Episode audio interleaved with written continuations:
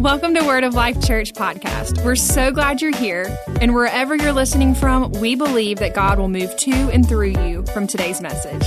And while you're here, go ahead and head over to our online platform, thelifeonline.cc, where you'll find content on all kinds of topics like forgiveness, healing, prophecy, faith, and so much more.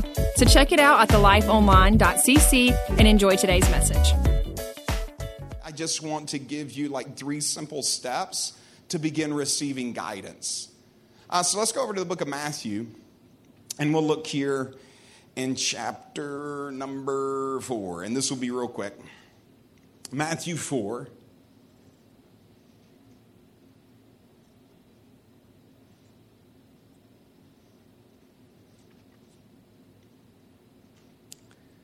And verse number one. Then Jesus, once, once again, um, keep in mind, they're writing this to us.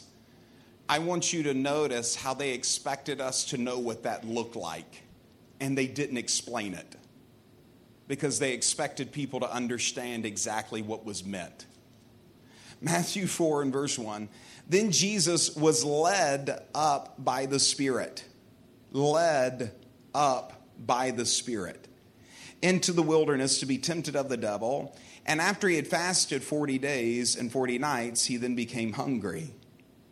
And the tempter came and said to him, If you are the Son of God, command these stones to become bread. And he answered and said, It is written, Man will not live by bread alone, but on every word that proceeds out of the mouth of God. Now, we're going to keep reading, but I want you to notice that statement. How often do you eat? You know, I don't care if you're a twig in here, it's often. Okay, like you eat a good bit, like probably three times a day, something is going in your mouth. And what did he say? Man shall not live just off of what he puts in his mouth, but man shall live off of what? Every word that proceeds where? Out of the what? Mouth of God. So is that talking about this? Yes and no. This was not written yet. Do you understand when he's saying, like, um, man shall not live by bread alone, but by every word that proceeds out of the mouth of God? Matthew wasn't written yet. Do you understand in Romans when it said faith comes by hearing and hearing by the word of God? When he's saying that, Ephesians wasn't written yet. It's, it's talking about you are hearing from God. You are walking with Him in guidance, and with the frequency, you put something in your mouth, God is putting something in your heart. And that it is nourishing you, it is fueling you, it is, it is helping you run your race. This is what Jesus was trying to show us through his example. Jesus said, I don't do anything unless the Father tells me to do it. And I don't say anything unless the Father tells me to say it. Why? He's constantly in a position where he is hearing from God on what to do next. And Jesus is not just our Savior, He is our example. And we are to walk with the Father in the way Jesus walks with the Father. And so he said, like, we are not to live just by bread alone, but we are to live off of every word that proceeds out of the mouth of God, which means the way our body receives strength from eating food, our spirit is receiving that same type of nourishment from walking intimately with the communion of the Holy Spirit. And he keeps going here, and I just want to show you three things. Then the devil took him up, verse 5, to a holy city and had him stand on the pinnacle of the temple and said, If you are the Son of God, throw yourself down, for it is written, He will give His angels uh, command concerning you. And on their hands they they will bear you up so that you will not strike your foot against the stone. And Jesus said, On the other hand, it is written, You shall not put the Lord your God to the test. Again, the devil took him to a very high mountain and showed him all the kingdoms of the world and their glory. And he said, All these things I will give you. There's so much teaching there. Notice the enemy can give you things.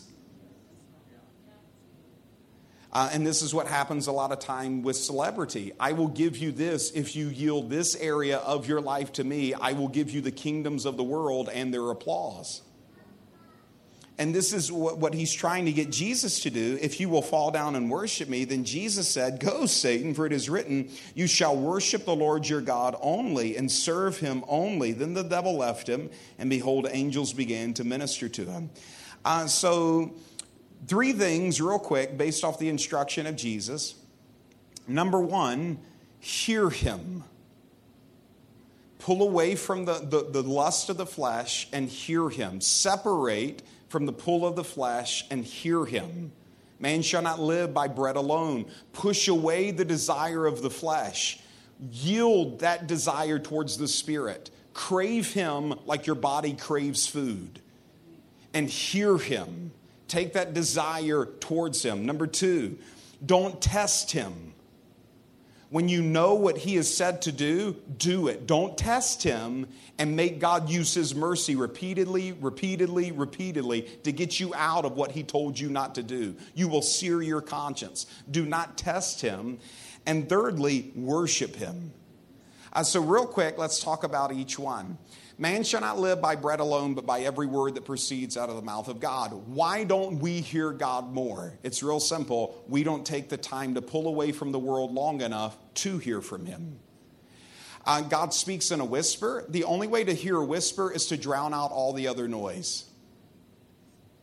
The only way to hear a whisper is to drown out all the other noise. The only way to hear the whisper is to drown out all the other noise. Now, I want you to think, even in a silent room, how much noise there is in you. Okay, you're in a silent room. I want you to think about how much noise is in you. Um, think about you're silent. Um, can I go down here or will it cut out? I should be okay. Okay. Let's just play around with it. We'll try it. If not, it's a small room. But yeah, but think about um, some of you, even in this room tonight, uh, you've had multiple voices and none without significance because they all want something. They want to worship more, or they want to go eat something, or they want to know how long service will last. or they want to know all, what, what type of vest is that? Like they, your mind wants to know a lot. Because even in a silent room, there is so much what in you? Desire. And the reason why we don't hear God more is what do we do with all that desire when it comes? When you get hungry and you want a Snickers, what do most people do? Eat the Snickers. Uh, when you're bored and you want to watch Netflix, what do much, most people do? Watch Netflix. The, the, the NFL playoffs are on. I want to watch the NFL playoffs. I've got a desire in my flesh. What do I do? Watch the playoffs. So we're constantly doing what? We're constantly satisfying the desires. And what's desire? It's ultimately the other voices that are in you. We're constantly satisfying the other desires with what we want. And what Jesus is saying is if you want to hear the voice of the Lord, you've got to learn how to tune out all those other desires. In Acts chapter 13, we see the Holy Spirit speak. It, says, it said, as they ministered to the Lord and fasted, the Holy Spirit spoke. Uh, the term minister there literally means to wait, like a waiter would wait on a table. And with a, a waiter waiting on a table, what does a good waiter always give you? Their attention. They're constantly checking in with you to see what do you want, what order are you going to place, what do what is it you want to eat. They're constantly giving you their attention. And the issue is is so many children of God, like genuinely good people, like people who love the Lord, serve the Lord, come to church, they never hear from God, and it's not because God is not speaking, it's that the other voices are so loud they don't hear him. And so there's all this guidance coming down the, the, the, the, strip that is the Holy Spirit. But because the bride is busy with all these other things, they're not seeing um, the cell phone ring because it's on vibrate. And, and, and they're constantly being distracted by these other things that have pull on them. And what Jesus is saying, and notice where Satan is trying to take Jesus' desire, he's trying to take his desire to be fulfilled from the thing that his flesh wants. And Jesus says, I will not give in to my flesh when what my flesh wants all the time. That I'm not going to honor those things. Why? Because I want space to hear the Lord. I want space to hear the whisper. I want space to draw near to him. And in Acts chapter 13, when they're ministering to the Lord and pulling away, because in their ministry it said that they were fasting and praying. When the, fasting is abstaining from the world, prayer is giving yourself to God. So it's like, I'm going to not fill this desire and I'm going to point that desire more towards the Lord. And in doing that, I lock in closer to the whisper. And, and, I want you, as you go on this journey of like, I want to know God's voice. Pastor, tell me how to hear God's voice. The first step is stop listening to all the other voices.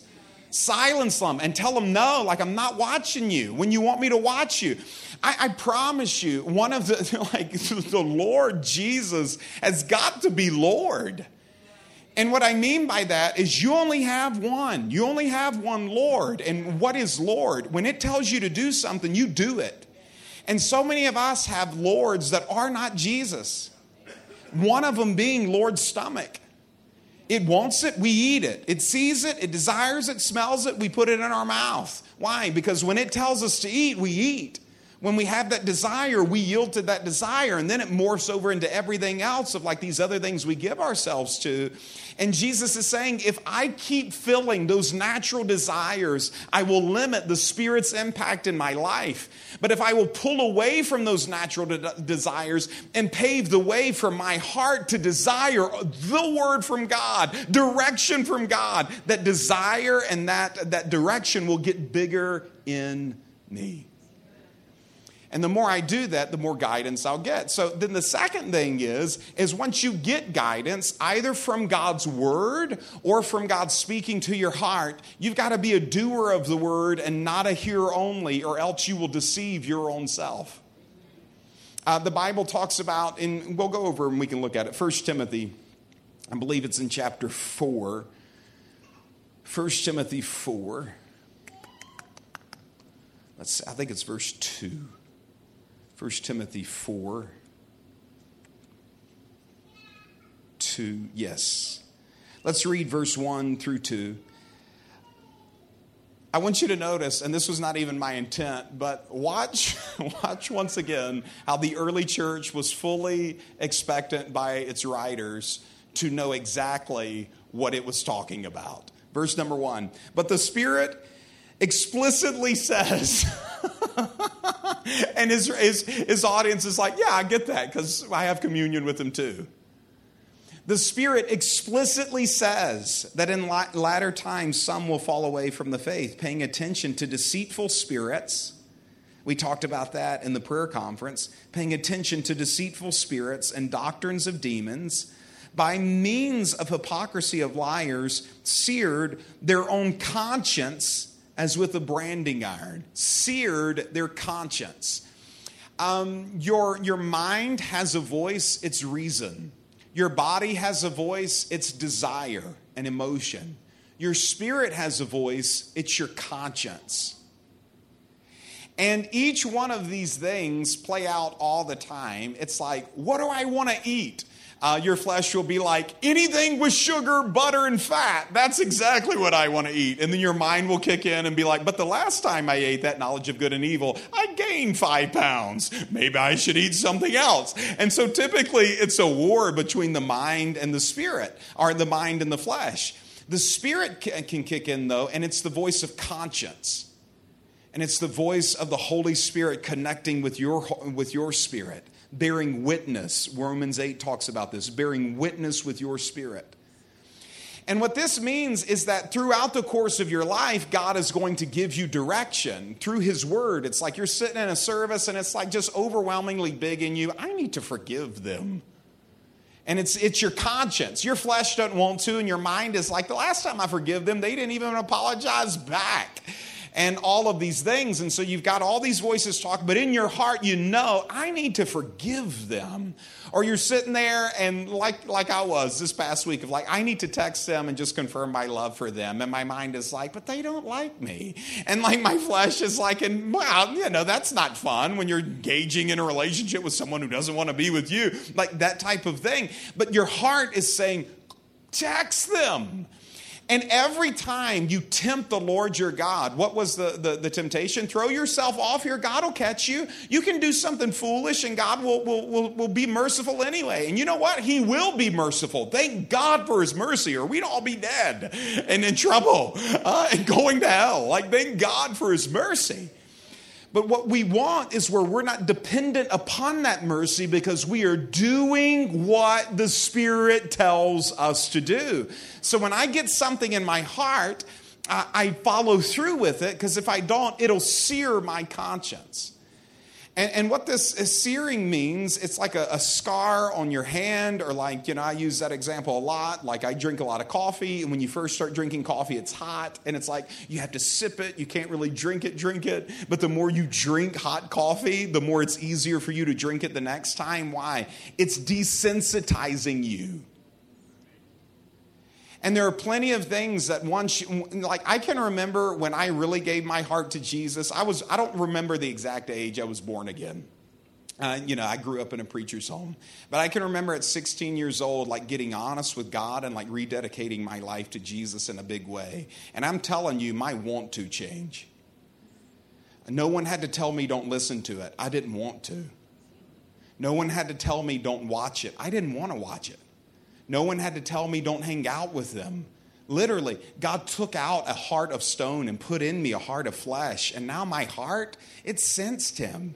And his commandments weren't ones written on, on, on, on, on tablets of stone, they were written in my heart.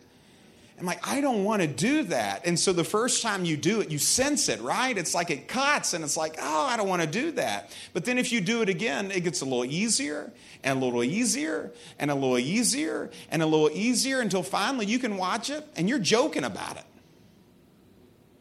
It doesn't bother you at all. And you're out of you're out of relationship with a person and there's strife there, and it doesn't bother you at all and, and you're around there and people feel comfortable talking about things like that because they know it doesn't bother you.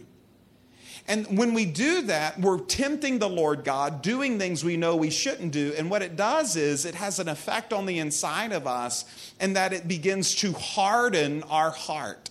Remember in Hebrews, it talks about when you hear the Lord's voice, do not harden your heart as they did in the day of uh, uh, provocation, uh, talking about the children of Israel. Uh, that out of this they began to hear him, but in hearing him, they resisted him. And each time I resist the Lord's voice, whether it's coming through His word or just something I feel like genuinely on the inside I should do, it begins to sear my conscience. And so I, I want to pull away from desire to hear him. But then when I hear him by being his bride and sharing intimacy with him, when I hear him uh, out of that, I want to do what he tells me to do because in doing that, I'll keep my conscience clean. I'll, I'll, keep my, my conscience soft. I'll keep my conscience tender. Paul wrote this over and over Be ye tender hearted tender hearted. I don't want to be calloused. I don't want to be hard hearted. I want to be tender hearted. How do I get tender hearted? When God speaks to my heart, I don't make excuses, I make changes. I pay attention to the tension on the inside. And if I get like half a sniff that this could be God dealing with my heart about something, I take immediate action on that thing to keep my heart uncluttered. The third thing that he said is worship him worship and serve Him only. And this goes back to what we were talking about at the, the start. Worship is intimacy with God, and there's not a lot of it. Uh, even in our praise and worship segments, there's not a lot of worship. There's a lot of praise, which is proclaiming something. There's a lot of thanksgiving, which is telling God thank you. But worship is where you're talking to the Lord. You're not talking about Him, you're not trying to get Him to do something. You're not proclaiming a belief about something, and all of that's necessary. But worship is where you are like the bride of Christ, coming into a place where you are opening up your life to Him and proclaiming your love towards Him. Now, out of that, for those of you who are dating people or married to people, you will understand this example. When you just want to be friends with someone, uh, you're just talking, but you don't want it to get intimate in terms of language Does that make sense? Uh, but like someone you're pursuing, you might just sing to them. Like, or, or you hear a love song and it becomes your song because it's proclaiming love. There was one between uh, Bryan Adams uh, that became me and my wife's song. And when I proposed to her, uh, she didn't know uh, that I was proposing. She thought we were coming in for dinner, and so I'm like, dress up. And she gets in, uh, I have a limo come and pick her up and she gets in the limo and it's her song playing. And it's just me talking on the screen telling her what's coming up that night. And she gets to the house. It was my parents uh, house. And there's rose petals kind of leading down. And she had always wanted to have will you marry me written in the sand but it was really hard to get that in birmingham. So i went to home depot and bought over 3000 pounds of sand drug them down to the pier wrapped the pier in tarps put enough sand in it to write will you marry me and when she, come on, somebody, come on. And so when she got to the top of the hill and looked down, she saw me standing there with Will You Marry Me written in the sand.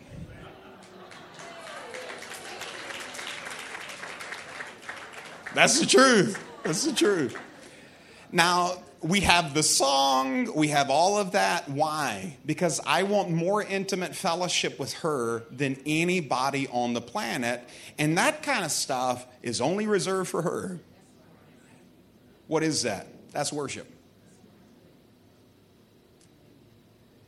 And if you want to be the bride of Christ, where you open yourself up to intimacy, and, and the, the, the, the, the husband who is Christ can begin to put things into your heart and show you things to come, you have to draw near to Him in worship. Where you just open up your heart to the love of Jesus and you tell Him you love Him and you tell Him you're, you're, you, you want to be with Him. And you sing a song that is not just one that has lyrics on it that you can copy.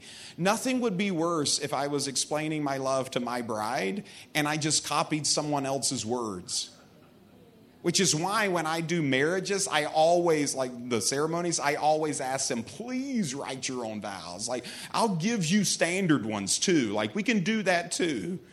But please, like, express your own love. And it's always beautiful when that kind of plays out because it's their heart to the other one. And, and when we're talking to God, and, and if you really want to like find guidance just explode in your life, tap into this power of worship. Um, I'll close with this Ephesians 5, and then we'll practice it. Ephesians 5, um, you'll see this written here.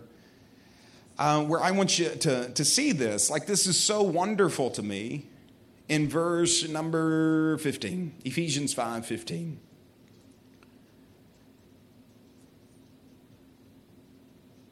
Therefore, be careful how you walk, not as unwise men, but as wise, making the most of your time because the days are evil. So then do not be foolish. Underline this, highlight it, come back to it tomorrow. But understand what the will of the Lord is. Do you see the Bible's command to you? You, whoever you are, understand what the will of the God what the will of God is. For what? For your life, for this season, for today, for this message, for this job. Understand what the will of the Lord is. Which for me, I would ask, well, how in the world do I do that? Like, I want to know what God's will is. He's about to tell us how. And do not be drunk with wine. What does that come at? Uh, exactly that first point. Do not allow the lust of the flesh to pull you into a place where you are intoxicated with fulfilling those desires. It, it's, it's the difference. Don't be drunk with wine. Taking one sip of wine versus continually satisfying that desire, it puts you in a state where what? You have lost control and influence. And when and, and, somebody says, well, of course, wine, the same thing can happen with Netflix, fantasy football, you name it you, you keep partaking in it, you'll become under the influence of that thing, and that loudness of that desire will drown out the voice of God in you. Which is why Paul said, All things are lawful for me, but not all things are expedient. So I've learned to put under my body. I bring it into subjection. So he's talking about don't be unwise, but be wise, understanding what the will of the Lord is. And he says the first way to do that is stop fulfilling your desires the way you've been fulfilling your desires. And then he comes with this don't be drunk with wine, for that is dispensation, uh, dissipation, but be filled with the Spirit. Now, notice that be filled with the Spirit. Well, how would I do that? Speaking to one another in songs and hymns and spiritual songs, singing and making melody with your heart to the Lord. Do you see how worship fills you with the Spirit? And through uh, coming to this place of being filled with the Spirit, you begin to understand what the will of the Lord is. Well, well how do I become filled with God's Spirit? I, I, be, I begin to, to worship Him. I begin to draw intimate with Him. I begin to have our song.